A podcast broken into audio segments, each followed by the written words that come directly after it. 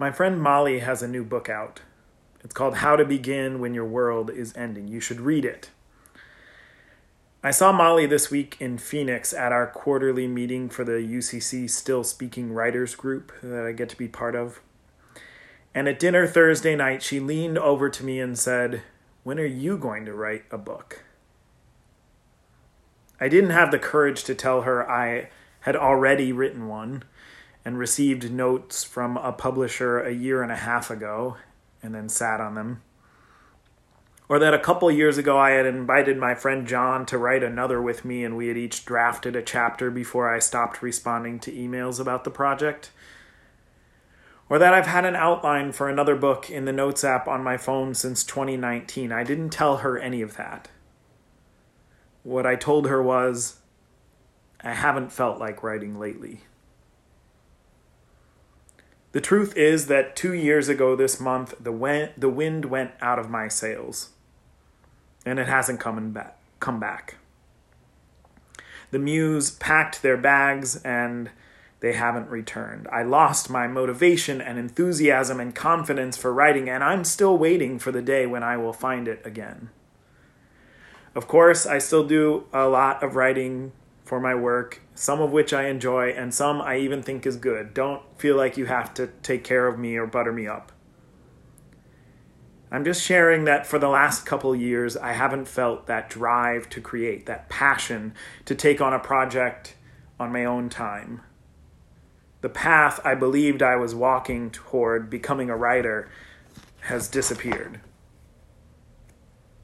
And that's scary because it's such a part of my identity. I was or am a writer.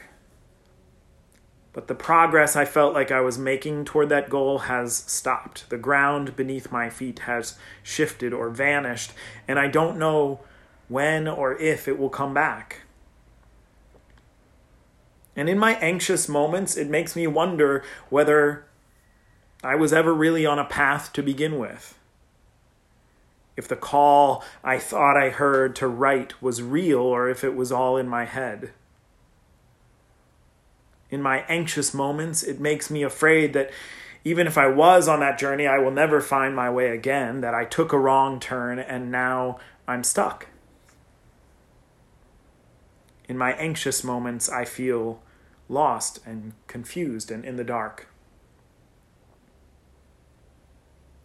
But mostly, I remember I am not alone. I remember my friend who left his church last May and still hasn't found his next call. Twice the pastor I am, and yet when I hear him on the phone, I can tell that doubt is creeping in with every added rejection. I remember my friend who has fallen into a job that pays well but doesn't feed him, and he is wondering what of the many options that he could pursue, which one he should pursue. I remember my friends who have been walking along paths of parenting and recovery and living with disability and, and being married and working and have hit an obstacle and don't know how to move forward.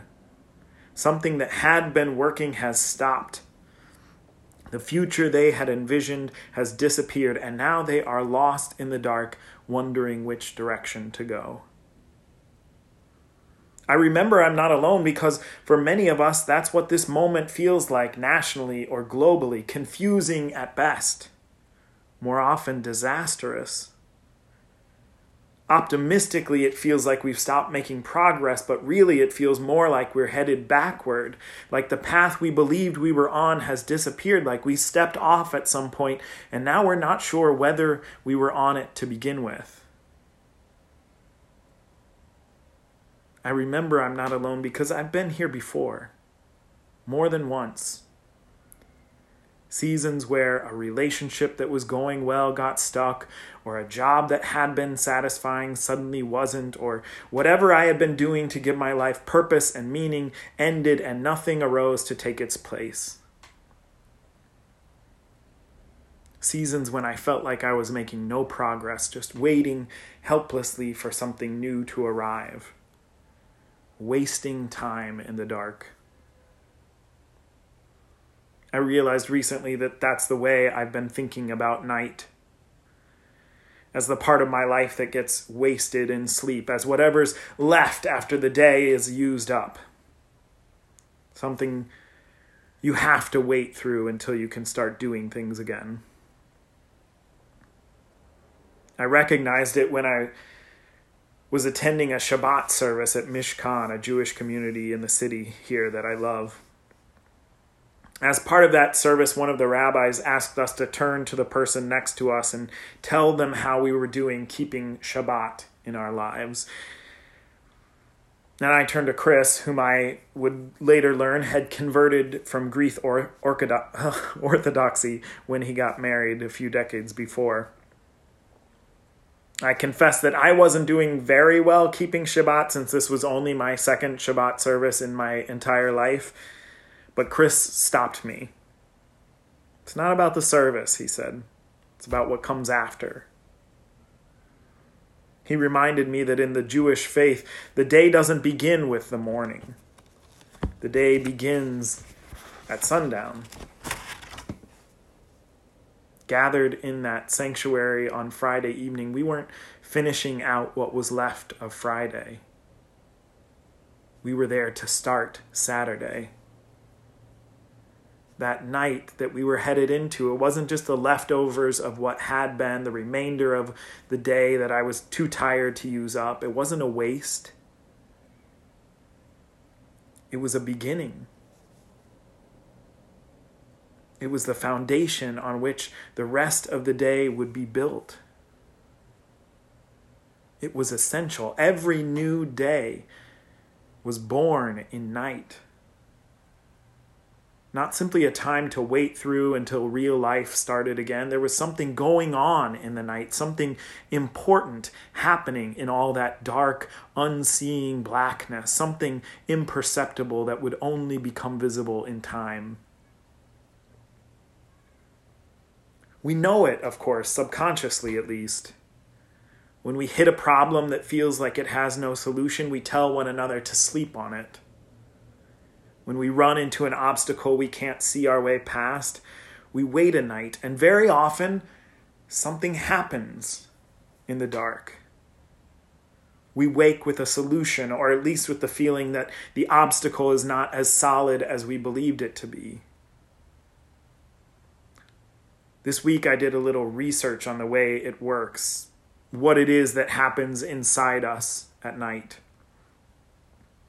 An article from Harvard Health says that while we sleep, the brain is doing its nighttime job of finding connections. And the brain does that work, I was surprised to find, mostly by shutting things down, like the prefrontal cortex, which is in charge of executive function, categorizing things into neat boxes, speaking with the voice of our inner critic. It's the one that tells us there is no solution to this problem. You're stuck. There's no path from point A to point B. At night, it takes a break. And as the article says, then there's no critical edge or categories to put ideas in. The brain can free associate. Something similar happens during our REM cycles when the brain stops producing norepinephrine and serotonin during the day, those chemicals keep our attention focused on immediate, concrete problems, keeping us from getting distracted by anything that isn't essential. But when they're turned off, our brains can get creative. They start to value looser connections, to discover weaker associations that we wouldn't have noticed in the light. They begin to find a way or to make a way where there was none before. Which, yes, obviously, I'm leaning toward it. It sounds a lot like the description of God in Isaiah. The one who makes a way in the sea, a path in the mighty waters, who provides a road when it seems that there is no route between point A and point B. the one who makes a trail through the wilderness and rivers in the desert, who transforms that wasted space into something fertile and life giving. The people to whom Isaiah is speaking are lost, confused, helpless. They are trapped in exile. They're stuck, feel like they have no way back home. And God reminds them through the prophet you are not alone. Don't be anxious. Remember, you know others who have been here, your ancestors standing on the shore of the Red Sea with no way forward. They were wondering if the call they heard toward liberation had ended or if they had ever really heard it to begin with. They were biding their time. No hope, no motivation, just waiting for Pharaoh's army to catch up and put them out of their misery. They were stuck. And in that place, where they felt they were making no progress and never would again, in that moment, in that night, in the dark, something was happening. While they waited, I was busy making a way. Isaiah reminds them, You are not alone. God reminds them, Remember the ones who wandered in the wilderness? walking in circles, spinning their wheels for years. The ones praying for the day when real life could start up again. Remember how dried up they felt, how burned out, how thirsty for inspiration. They thought it was a wasteland, a waste of time. But in that moment, in those years when they felt parched and purposeless, something was happening. While they wandered, I worked to make a river through the desert. Remember, Isaiah says to them, to me, to you, if you have been there before or find yourself there again, in those moments, those seasons, those years when you feel lost and in the dark, you are not alone you have not been abandoned. You're not even really standing still. Deep inside you, in that night inside you, in every stuck spot, I am doing a new thing. Can you not perceive it? Let your eyes adjust. This night you are in is not something to fear. This darkness is not something to avoid. It's not something to wait through until real life begins again. Something is happening here in this rich blackness. This is the place where new things are born. The time when a new day begins. This is where the connections you could not see when you were focused on the moment to moment become more obvious. This is when you start to free associate, when you get creative, and the obstacles that stood in your way, you're going to see they no longer seem as solid as they did before. This is the place where roads are made through the sea and rivers through the desert. Remember, you have been here many times before. Yes, it is uncomfortable, but it is not the end. It is not a waste, not the remainder, not the leftovers. This is where it all starts a new thing. Don't be anxious, be patient. This is the place where soon you will discover your next chapter.